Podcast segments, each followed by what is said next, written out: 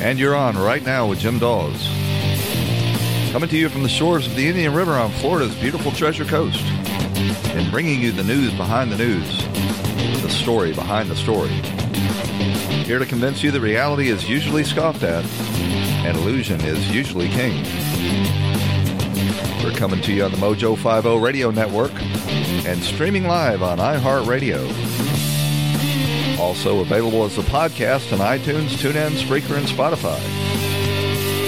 And you can follow me on Twitter at Right Now Jim Dawes. I love to hear from listeners. You can shoot me an email. The address is rightnowjimdawes at gmail.com. And the voicemail is 772 245 0750. Event line is 772 245 0750. Always remember uh, if you're sending me an email or trying to find me on Twitter, the last name is spelled D A W S. There's no E. There's a long story behind that. I'll tell it to you someday. But I want to start today's show by talking about um, uh, a critical subject to America First activists, and that is the the censorship on social media. Uh, I was confronted with it. I think I was confronted with it again last night.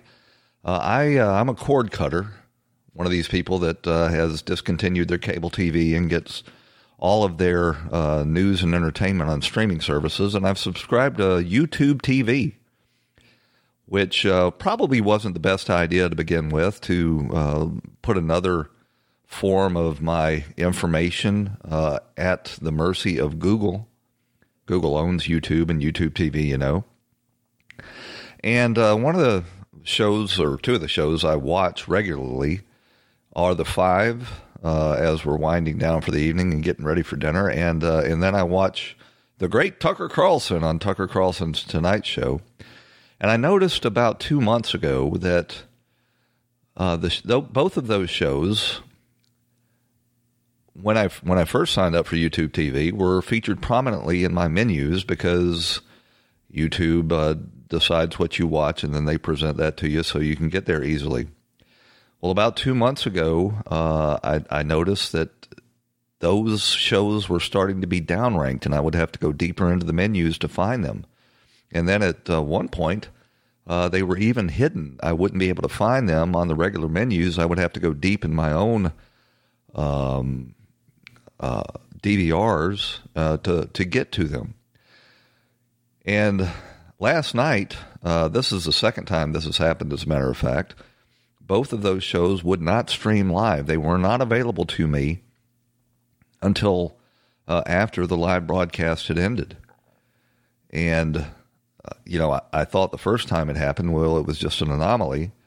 But now I'm starting to wonder if if they're not actively in the run up to the 2020 election deciding that uh, they're going to make it difficult for people to get the information, especially off of Tucker Carlson tonight. Tucker Carlson is probably the most articulate and insightful commentator on uh, what's what's going on in our politics and, and in current events.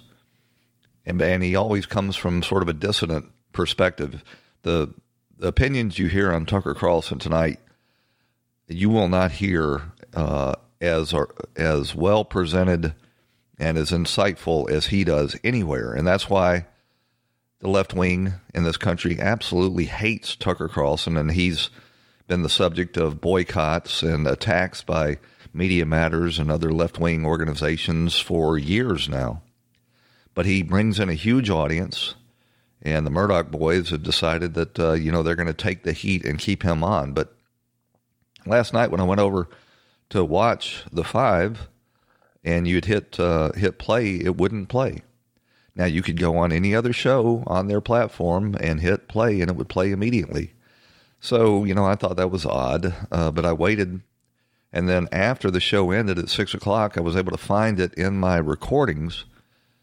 Uh, if you're not familiar, YouTube TV also has sort of a DVR, um, and I was was able to play it, which is actually a more enjoyable experience anyway because you can fast forward through the commercials.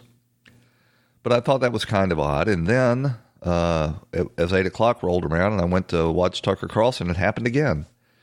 And I just wondered if anybody uh, else listening to this show is experiencing the same uh, anomaly. Let's give them uh, credit. This is a technical glitch. I don't believe it is.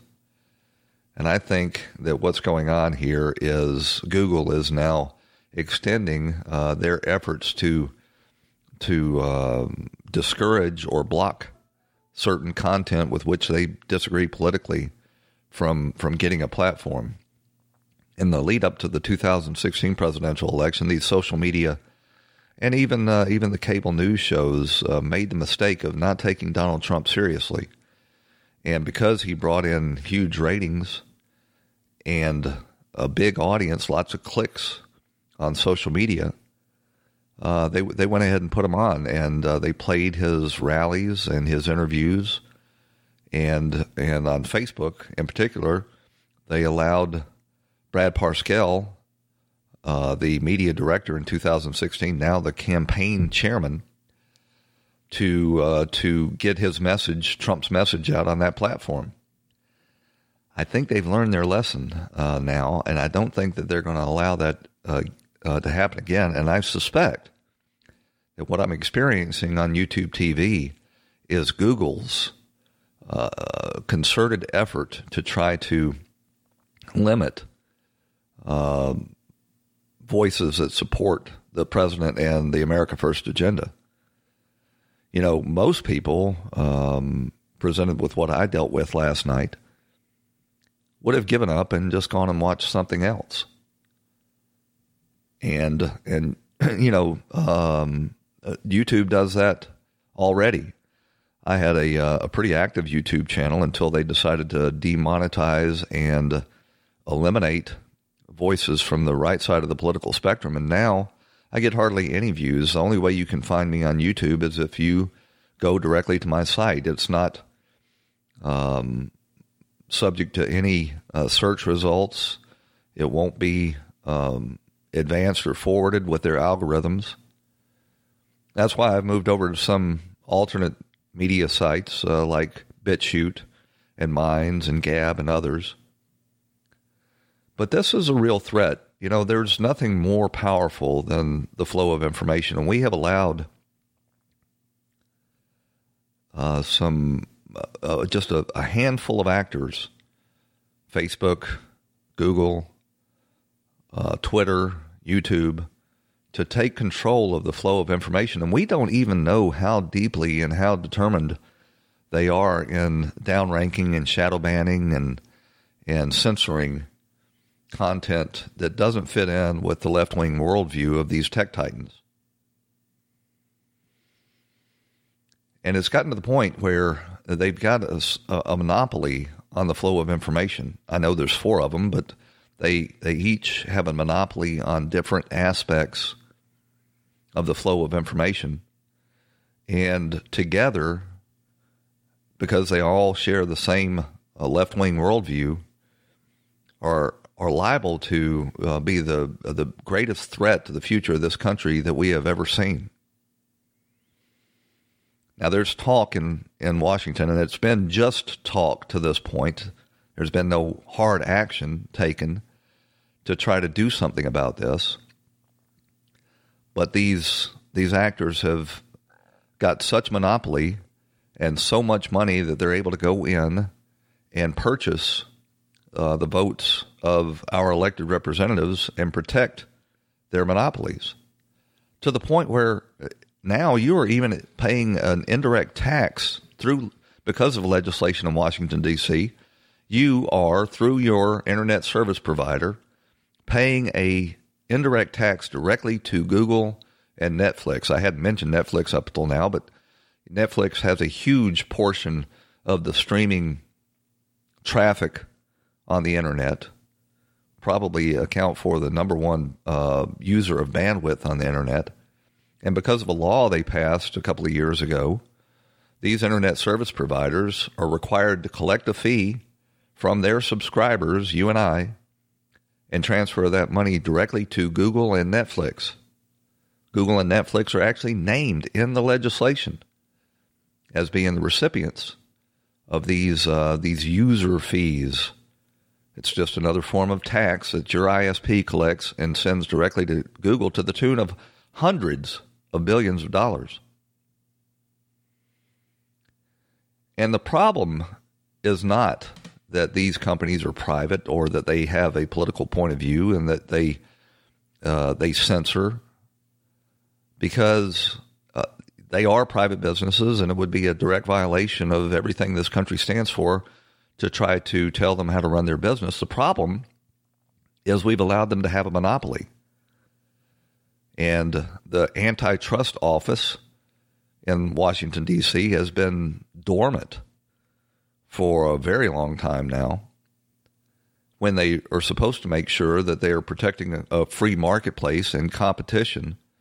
They have uh, taken a hands off approach to social media and allowed just a very few handfuls of these tech oligarchs to take control of the flow of information.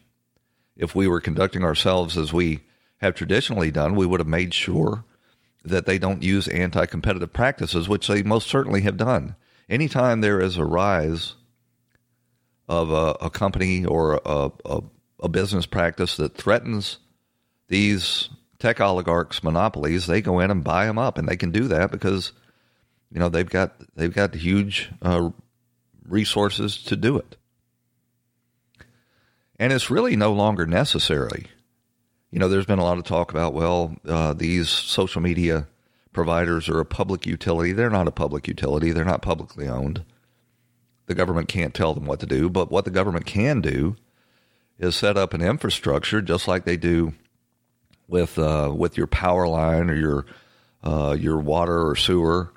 They can set up an infrastructure that content providers can access in order to make sure that there's a fair playing field.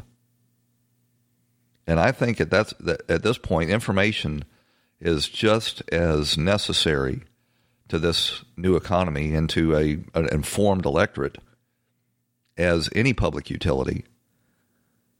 But there there are what they call decentralized social media networks that are available online that we could avail ourselves of that would prevent any one player from having a lock on uh, on the content that you and I are able to access.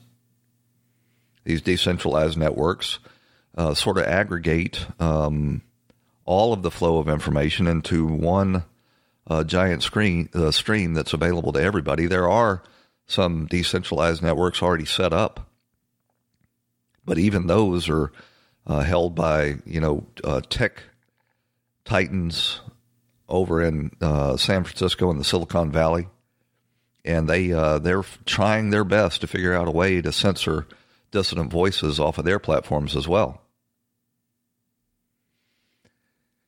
And while uh, the the people who say that they represent you and I, the more conservative right wing uh, electorate in Washington, have done absolutely nothing to to keep these tech oligarchs from getting a stranglehold on the flow of information.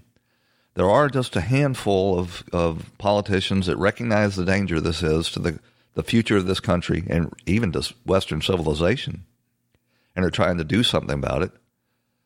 Josh Hawley has introduced a bill. He's a senator from Missouri, of course, and I hope will be president of the United States one day because he really has adopted an America First worldview down to his bones. If you listen to him, his uh, his speeches and and his uh, and watch his legislation in the Senate, you will see that he really does. He's a true believer. But he's introduced a bill uh, that would remove the tech titans, the social media um, oligarchs. It would remove their protection for liabi- from liability what they've got is the best of both worlds right now. They they they can't be sued for anything that appears on their network or for anything that they censor off of their network, while at the same time uh, they they are allowed to uh, determine what you and I can see. You can't have it both ways. Either you're going to have uh, freedom from liability, or you're going to have um, freedom to editorialize on these platforms, but you can't have both. I've got a clip here. This is from a guy named James Tulp, T U L P, Tulp, I guess it's pronounced, like tulip without the I. He's a congressional candidate from the 3rd District in Mississippi. It's kind of a long clip. Uh, see, it goes almost three minutes. But here's what he has to say on this tech censorship. So, today I want to talk to you about an issue that is one of the most important issues facing our nation. And it's an issue that I'm really the only candidate in this race who's even willing to address.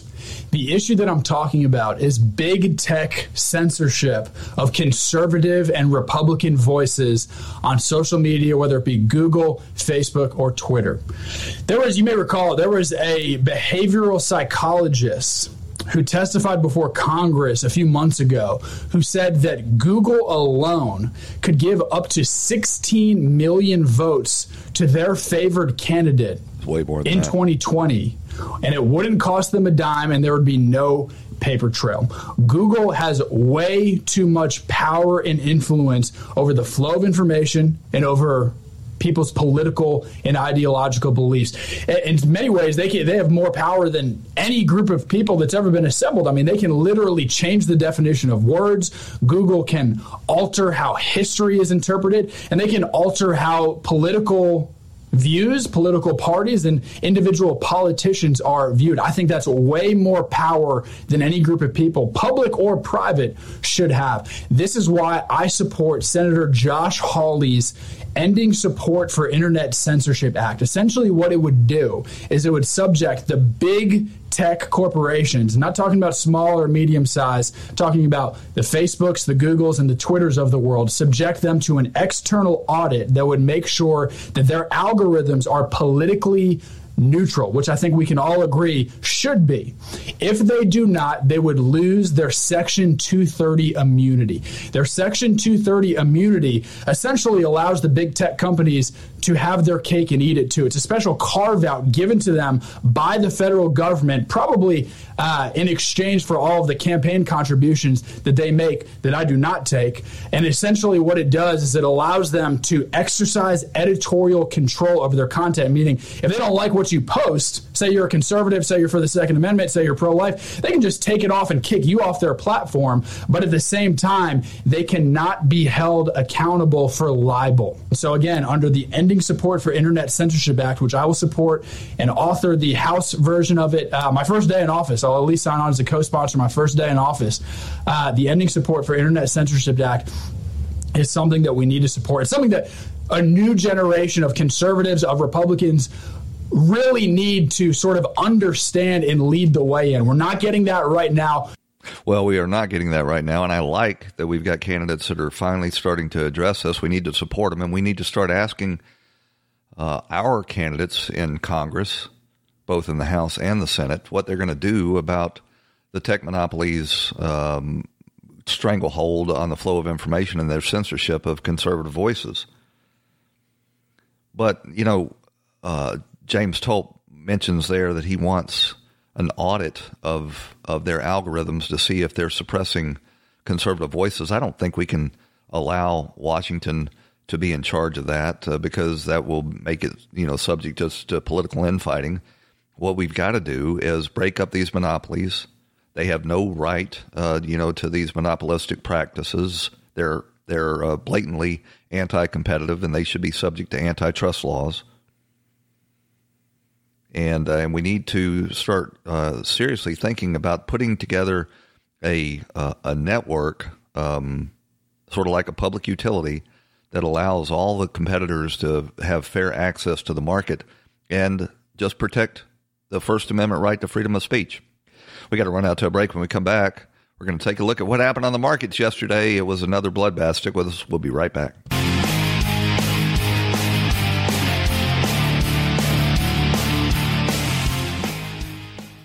If you are trying to quit drinking or doing too many drugs, listen to me. Too you don't many. know me and we'll never meet. I had a problem like you once. I drank and used to party a little too much till it got out of control and almost ruined my life.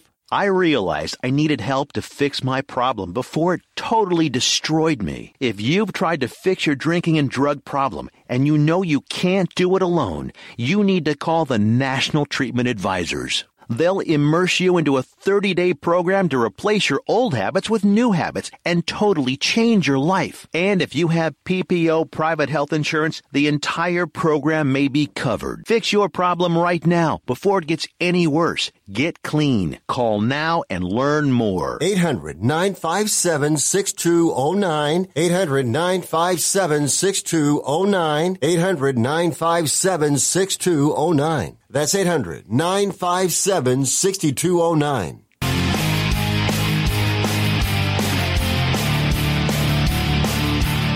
Well, they're already calling it Black Monday. There was a just a brutal day on Wall Street yesterday, and the S and P 500 was down by about seven and a half points, a little over seven and a half points, and the same uh, market collapse was reflected in the Dow Industrials and the Nasdaq as well. And you know, you, you if if you've got a long term outlook and you're in the market, these are good days. These are not times to be disappointed because uh, it has a great opportunity to buy low, so that one day you can sell high. But what happened yesterday is the market's already in sort of uh, you know caught up in this coronavirus panic, which I don't think is going to be um, anything long term to worry about. But at the same time that was happening, uh, sort of an unexpected event reared its head, and that is a price war on oil between Saudi Arabia and Russia.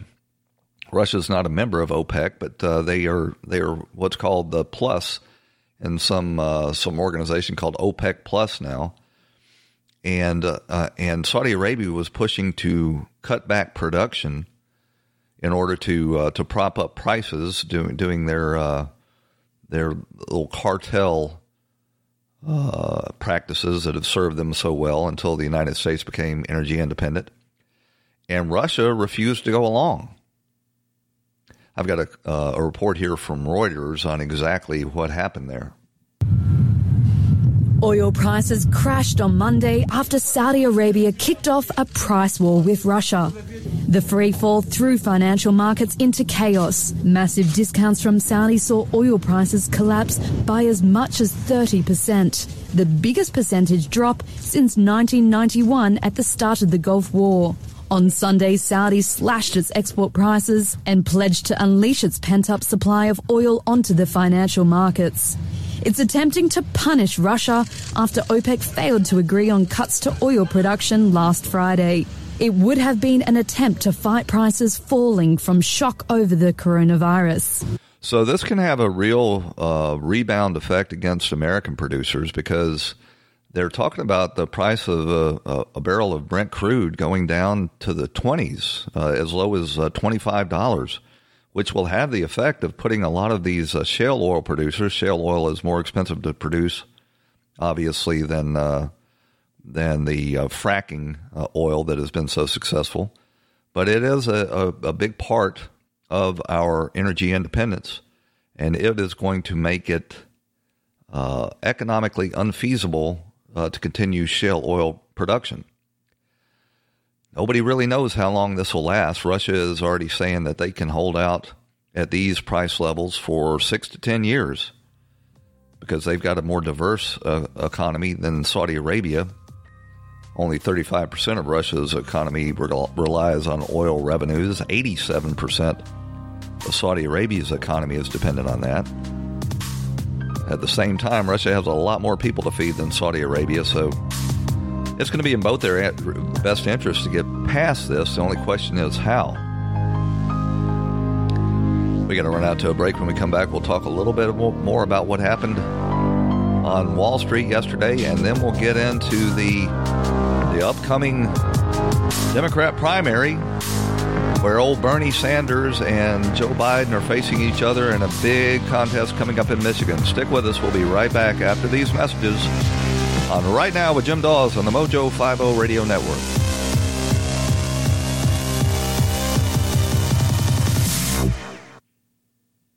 As you make plans this season, consider convenient COVID 19 testing from Quest. Get the same test hospitals use without a doctor visit. Simply order online, select from drive through or at home options, and get the results sent securely to your phone or computer. It's a great fit for your busy life. With over 20 million COVID 19 tests processed, you can count on Quest. So order your test today at questcovid19.com. That's questcovid19.com. If you have thyroid eye disease and the bags under your eyes are looking more like purses, it might be time to discover another treatment option. To learn more, visit treatmyted.com. That's treatmyted.com.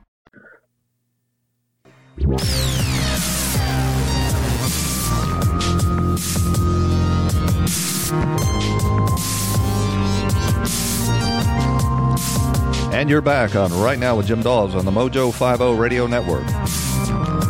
Your daily journal of news, politics, and culture from an America First perspective.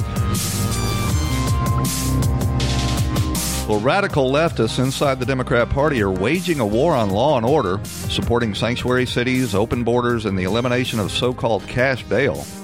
And George Soros has funded dozens of district attorneys' candidates across this nation that refuse to enforce property and drug laws. The result of this movement has predictably been the breakdown of law and order as criminals are returned to the streets and adapt to the new rules. You can view videos online where robbery gangs are looting stores knowing they won't be prosecuted for theft below $950, and career criminals are allowed back on the street pending trial or repeating the crimes they committed only to be released again. To talk about this, we're joined now by Ken W. Good. He's a lawyer and is on the board of directors of the Professional Bail Bondsman of Texas. And he's author of Goods on Bail, the definitive guide on bail bondsmen. Ken, thanks for joining us. Well, thank you for having me. So, you know, when I when I saw you were coming up as a guest, I was reminded of uh, something on the campaign trail recently. What business are you in, sir? The mailbox business? Oh, bail bond. Whoa, that's that's good.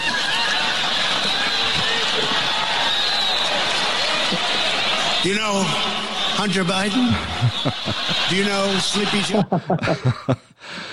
now this is serious. This is a serious topic. I I, uh, I want to get back to it. So I know that uh, you've been visited there in Texas, of all places, especially in Harris County, the home of Houston, Texas, by this uh, movement to abolish bail bondsmen, and one of these Soros uh, district attorneys has uh, has won there. What has been the result uh, of these uh, practices in Texas? It's been utter, utter, an utter failure. You know, it's been uh, creation of chaos. the best example I can give you is just look at their numbers of pending cases. the courts the misdemeanor courts have had their cases, you know, the double in the in the last year. And if they were to do that again in another year, you know, criminal justice would just shut down. Uh, it's it's just you know, and and what we're finding is when somebody fails to show up for court, you know, their case gets put on hold, and they're still arresting people. And so it's just logical that that would slow down and muck up the system. And but but suppose but suddenly it's a oh my gosh, we never know that this was going to happen. Uh, it's because we have activists setting policy and not the people who are experts in the area setting policy. Well, I think these results were perfectly predictable, and uh, and you know, law and order advocates and and uh, lifelong district attorneys uh, had predicted that this would happen. There in Harris County, uh, are they uh, abolishing cash bail, or have they taken the discretion entirely away from the judge? To set a, uh, a level of bail at a certain um, amount that they can keep career criminals off the streets? All misdemeanors currently, except for seven carve outs, never see a magistrate. And they receive a PR bond at an arbitrary $100, $100 arbitrary amount. Uh, they never see a magistrate, like I said, and they're just released. And as long as it's on that list, I mean, it's not on the carve outs. They never see a magistrate, no matter how many times they're rearrested. The Texas Office of Court Administration has come out and said they oppose any other county in Texas opposing uh, adopting this model because it's just not working. You got people that show up or don't show up, the case gets put on hold. When they finally do come, they get another PR bond, then they don't show up. It's just a vicious cycle, and they keep getting arrested for new charges, and they never see a magistrate because it's not on the uh, list of carve outs. It sounds and like as long the, as they just stay on this list. I was going to say it sounds like the system would collapse under that regime pretty quickly. You know, the definition of a misdemeanor is something that um, the penalty for which is uh, less than a year in jail, and uh, I think it's uh, in in my ho- old home state of Georgia was a five thousand dollar fine, but uh, those charges include quite a few uh, violent. Um, you know, charges as well as uh, theft and property crime and drug use and a lot of things that really result uh, in the collapse of law and order if you continue to turn a blind eye to it. What are some of the uh, the charges there in Texas that would fall under the definition of a misdemeanor? Well, uh, DWI, DWI second, assault, family violence, uh, certain thefts, I mean, we've got really bad examples. We've got a gentleman named Alex Guajardo who actually got a PR bond for a DWI second. Within a month, got another PR bond uh, for assault, family violence, and they issued a protective order for his wife. Within two days, he killed her and their unborn child. Mm-hmm. And I mean, if he, you know, the judges should have seen this escalation of of him on on what he was doing. That he was showing a pattern of of committing more and more crime. I mean, this should have been pre- preventable or was preventable. It wouldn't have happened under the old system. Well, you know, and, the, the effect uh, it has is, is it relieves uh, the criminal justice system for from the responsibility, or at least uh, eliminates the responsibility from the court system uh, from guaranteeing or responsibility of public safety. And if you don't see a judge and a judge never has to sign off on it, the system's on autopilot and, and these kind of things are bound to happen. Yes, completely predictable too. I mean, it, it, I mean, anybody in the system would predict that that was what that would be what would the result. Uh, you know, we had in Harris County these reforms were not pushed by a legislature or anybody; they were pushed by a lawsuit, and the existing judges who were all uh, in office opposed uh, the settlement, and they were uh, happy to give them procedure, which is what the cases were saying, and they were winning the, the, the federal lawsuit. But the problem is there was an election. They uh, all new judges were elected, saying that they would agree to us any settlement the plaintiffs wanted, and so they were tired of spending eight million dollars in attorney's fees, and so now they've agreed to spend a hundred million dollars to fund these proposals that even the federal court said were a lot more than she could have ever given in a trial. But because it's a settlement, they can agree to all these things, which in effect just changed the law in Texas. So, was it a, a judge that imposed this consent decree, or uh, who was the defendant? Well, it was the a plaintiff, you know, uh, a, a group of attorneys representing some plaintiffs who said they were could not get out of jail in a misdemeanor, but suing the judges and then the sitting judges got replaced in an election, and the new ones came in and said they would settle, and they came in and gave the plaintiffs everything they wanted, and uh, they presented the settlement to the trial court for approval, and she agreed to it, or she authorized. Well, she approved the settlement. She said it wasn't her place to get into whether the settlement complied or violated Texas law. Her, job was just, you know, to approve uh, the settlement that they had entered into. So it's just a rubber stamp. Well, Harris County, Texas, Houston, Texas, is also home to this uh, Soros funded district attorney that's uh, made a uh, policy decision that he's not going to enforce property crimes, theft, robbery. Um, of I think in Texas it's seven hundred and fifty dollars.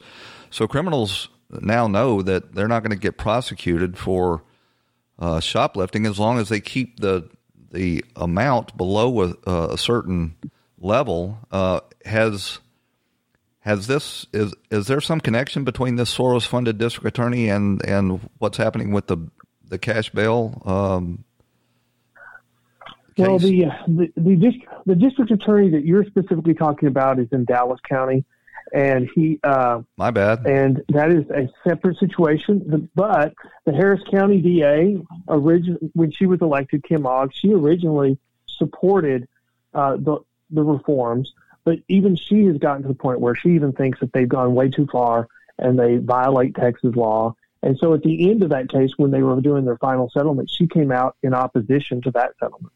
Uh, so she, while she was in favor of some reforms, she thought that they went way too far.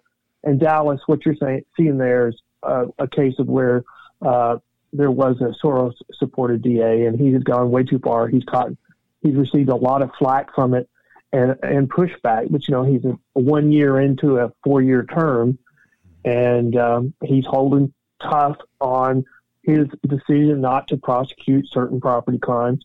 Uh, and it's just exactly exactly like you pointed out. Well, it seems to me that Texas is probably the worst state you could possibly, uh, you know, put in policies that would allow people to uh, steal from merchants and and private citizens uh, without you know, taking uh, oppressing charges against them. Have there been any uh, instances of people taking the law into their own hand in order to protect their property? That's a good point. I mean, Texas is a castle doctrine state, and so, I mean, the ultimate irony is that if someone breaks into your house and steals a small amount of stuff, they wouldn't be prosecuted. But if you're the home and you feel threatened and you shoot them and kill them, you wouldn't be able to be prosecuted either. Although I would, I would, I would speculate that these same prosecutors would try to find some way to prosecute because they want to send a message that that can't be done. But the problem is Texas is clearly a castle doctrine state, and and you're allowed, you know, in some states you you would be required to drag them over over back into your house if they ran, but in Texas you don't have that. If if someone's robbing your house and running running away with the TV, you could shoot shoot them, and you have the ability, you know, the right in Texas to defend your property, uh, e- even to that extent. So it's just creating a terrible situation. You know, we've seen some of these other Soros fund. We've seen some of these other Soros funded DAs use their office in order to uh, enforce an ideological point of view, um, and you don't necessarily have to have a conviction uh, when you press charges against someone to punish them because you can break them financially and, and make them uh, drag them through the legal system so long that they have to settle e- even you know for a lesser offense. So if if you've got uh, a, a DA that's saying we're not going to enforce property crimes, I would I would not be surprised at all if they also use their office in order to uh, go after people uh, who don't agree with uh, with them politically. I wouldn't be surprised either, but I, I think right now that what we're seeing is mostly uh, these crimes are, are focusing on businesses, and there's a significant pushback by the businesses because they're they're noticing. I mean, it hits their bottom line. They're already on small margins to begin with to be competitive, and so uh, there is significant pushback. And and you know, I've met with you know I met with the plaintiff's attorney in Harris County. You know, I was talking to him about the situation they were setting up. And I'm like, you don't realize that you're setting up a system that is doomed for failure because it will collapse on itself. And he, he's like, you know what you're talking about. And I'm like, uh, you, you may run the current bondsman out of business. I, I, I'm hopeful that that's not true, but your your system can't survive. And when you're long gone, and these other activists are long gone and they've broken the system, we'll be the ones that'll be left with law enforcement to put it back together into a working order. And that's the reality across the United States. You know, the the advocates for the abolition of of cash bond uh, argue that it's uh, undue burden on poor people, and that uh, if you're rich, you can get away with murder because you can always make bond. But that's not necessarily the case. The old system gave wide discretion to judges to set the bond at a level that would either allow the uh, defendant to return to the streets uh, under threat of losing the bond if he didn't show up for court, but it wasn't strictly to make sure that they sh- showed up to court. It's, it allowed the judge to keep some set, to set the bond at such a high level that uh, they would not be able to make it, and and therefore the judge could protect public safety. Um, do the uh, do the advocates for this abolition of bail bonds not understand that, or do they just not care? I don't think they understand it because you know the biggest uh, advocate in Harris County keeps saying exactly what you were saying. It's all about fairness. It's all about fairness, and and we want a system that's fair. But the biggest problem in our largest counties, our largest municipalities, is how do you process a large group of people through the jail efficiently and cost effectively and without creating chaos or further crimes. And that system, as a byproduct of that, has to be fair to the poor and should not mistreat the poor. And what the 11th Circuit has addressed, if you have a bail schedule, and uh, while it may not be uh, as quickly for people who are claiming poverty because they can't afford the amount of the bail schedule, within 48 hours they get a hearing and their status gets elevated and they get special treatment. And so they found that that was a proper system and it, it, it was not unfair to the poor. Uh, and so, but when you're focusing only on fairness and you're not looking at the bigger picture, then it becomes, well, how do you process large groups of people to the jail? And what we're looking at in New York and Harris County is they never see a magistrate. They're just released. And that's a recipe for disaster. And that can't continue. You know, Ken, I was a private investigator for about 20 years. I started out with the Pinkerton Agency. I've had a lot of dealings with bondsmen over the years. They're a colorful lot of characters. And in the time we've got left, I just wondered if you if you had any good stories about uh, about bail bondsmen and and uh, and what goes on there in Texas. Well, you know, I do say that once you you get a bunch of and you uh, you have a lot of hot air, uh, but I would say that uh, these are some of the nicest people you've ever met. Uh, if they give you your word, most of the time you can swear by it. Many of them are second generation bondsmen, third generation bondsmen. In my uh, professional life, these these businesses become you know gone from being mom and pop shops that when the dad dies nobody knows how to run the bell business to being a to being a true small business that employs uh, people in the community. And uh, they, you know, we do, you know, one thing, and we do it really well. We get people to go to court, and uh, we get, uh, we provide more supervision than uh, the government can afford to provide. We, they have to check in with us. If they can't get to court, we go get them because we have incentives. We will take them to court.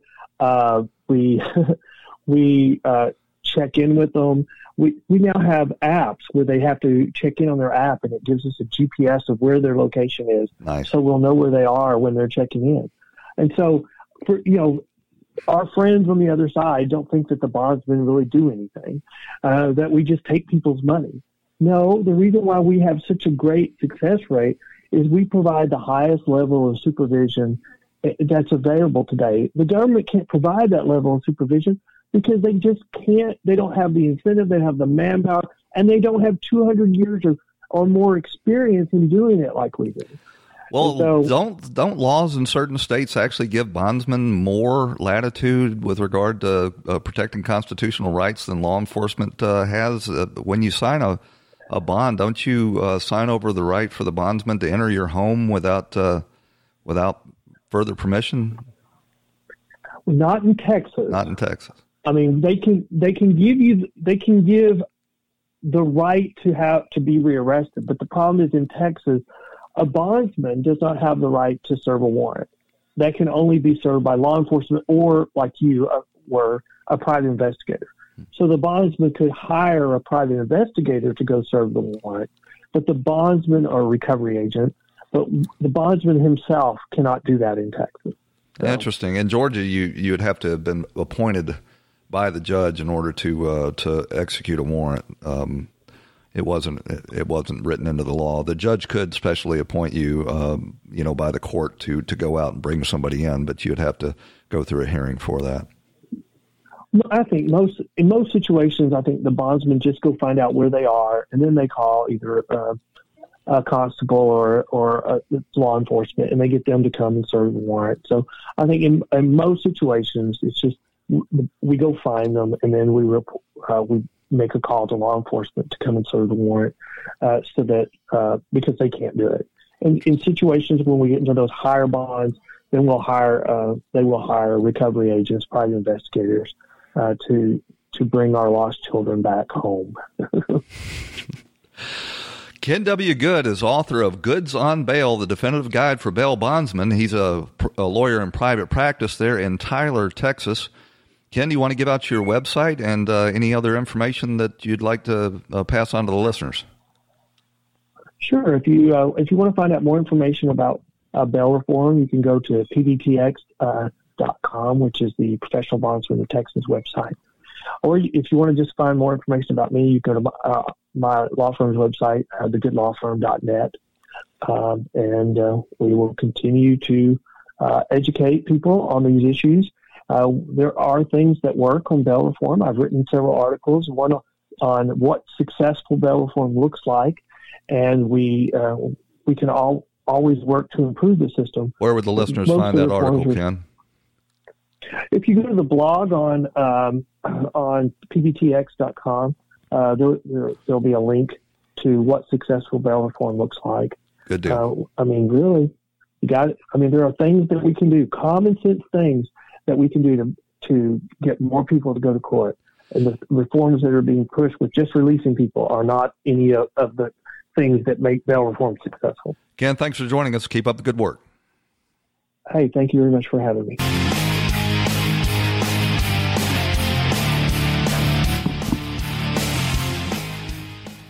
If you're trying to quit drinking or doing too many drugs, listen to me. You don't know me and we'll never meet. I had a problem like you once. I drank and used to party a little too much till it got out of control and almost ruined my life. I realized I needed help to fix my problem before it totally destroyed me. If you've tried to fix your drinking and drug problem and you know you can't do it alone, you need to call the National Treatment Advisors. They'll immerse you into a 30 day program to replace your old habits with new habits and totally change your life. And if you have PPO private health insurance, the entire program may be covered. Fix your problem right now before it gets any worse. Get clean. Call now and learn more. 800 957 6209. 800 957 6209. 800 957 6209. That's 800 957 6209.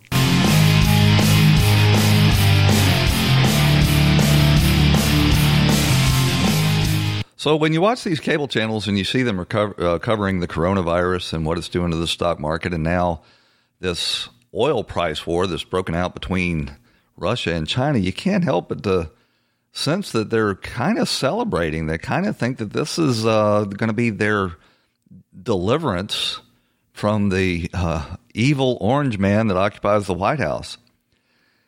And uh, and they're doing their best to you know try to create uh, panic over this uh, this oil war. And it occurs to me that you know many of these people are the same ones that think we ought to do away with fossil fuels and are supporting the Green New Deal and and and both of these candidates, Biden and Bernie Sanders, are promising to do that. Uh, just eliminate fossil fuels altogether.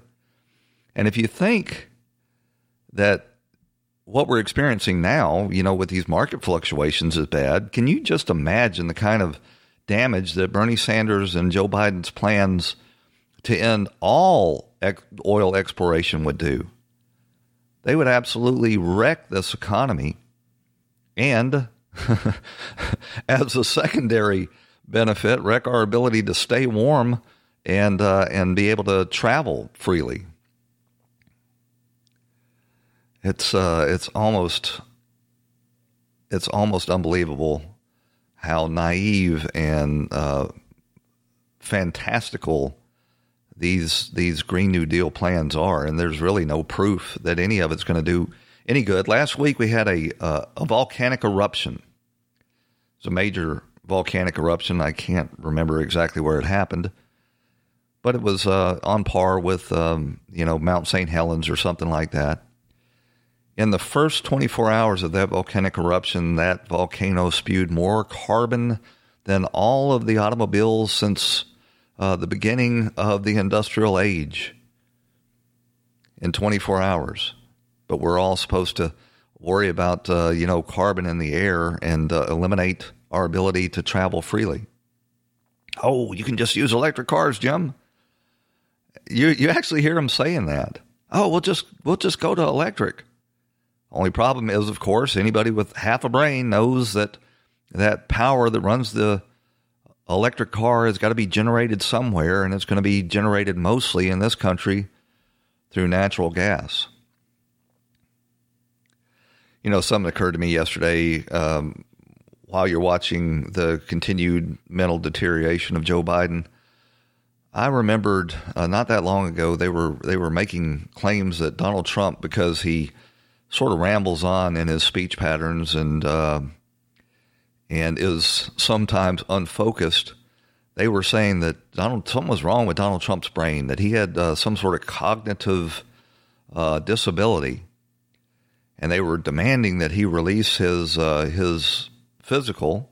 And as part of that physical that was released by his uh, the White House uh, doctor, White House physician Ronnie Jackson, he did release the results of a cognitive exam that showed that not only was he uh, perfectly uh, healthy in the brain department, he actually scored quite well on it, uh, well above uh, average. I think he said he got 29 out of 31 of these uh, cognitive ability questions correctly. Well, now we're learning that Joe Biden has released his physical summary, but guess what? It did not include. Didn't include any results of the cognitive functioning test. Not that his doctors didn't perform one. We're learning now that they did perform one. They just omitted the results from it. Surprise, surprise. I uh, was dipping into Sean Hannity yesterday, and he was he was pointing out something that I pointed out on this show for months now, and that is that uh, you know when Ronald Reagan was running for office, and especially during his second term against Walter Mondale, they were making age a big issue. That Ronald Reagan was too old to be president because he would at that time have been uh, the oldest president to serve in that office. Ronald Reagan was younger when he left office after serving two terms than either Bernie Sanders or Joe Biden is right now. He was younger coming out of office than Joe or Bernie will be going into office. Here, here's a here's another one of these gas just to satisfy the people who love to uh, hear these Joe Biden gaffes. This is a real doozy. You get a tax break for a racehorse. Why in God's name couldn't we provide a $8,000 tax credit for everybody who has child care costs? It would put it would put 720 million back million women back in the workforce. What? He's going to put 720 million women, American women back in the workforce? It's over twice the U.S. population. I, I wonder how many of those 720 million were included in that 150 million that were killed in gun violence. You know, if if you're able to talk and listen to yourself at the same time, when even if it was a, a gaffe, by the time you said 720 million women back in the workforce, it would occur to you, oh, that that can't be right. What is the real number? And correct yourself. But he doesn't. He just goes on and even the you know the Democrats are starting to wonder uh, if Joe Biden is going to be able to get across the line by the time the election comes around. But they're not at all interested in uh, in the age of these men because uh, they're Democrats, and it's a it's always a double standard. If the Democrats didn't have double standards, they would have no standards at all. Well, that takes us to the end of this edition of Right Now with Jim Dawes. I want to thank you for joining us and invite you back here again tomorrow for another edition of Right Now with Jim Dawes on the Mojo 50 Radio Network. We'll talk to you then.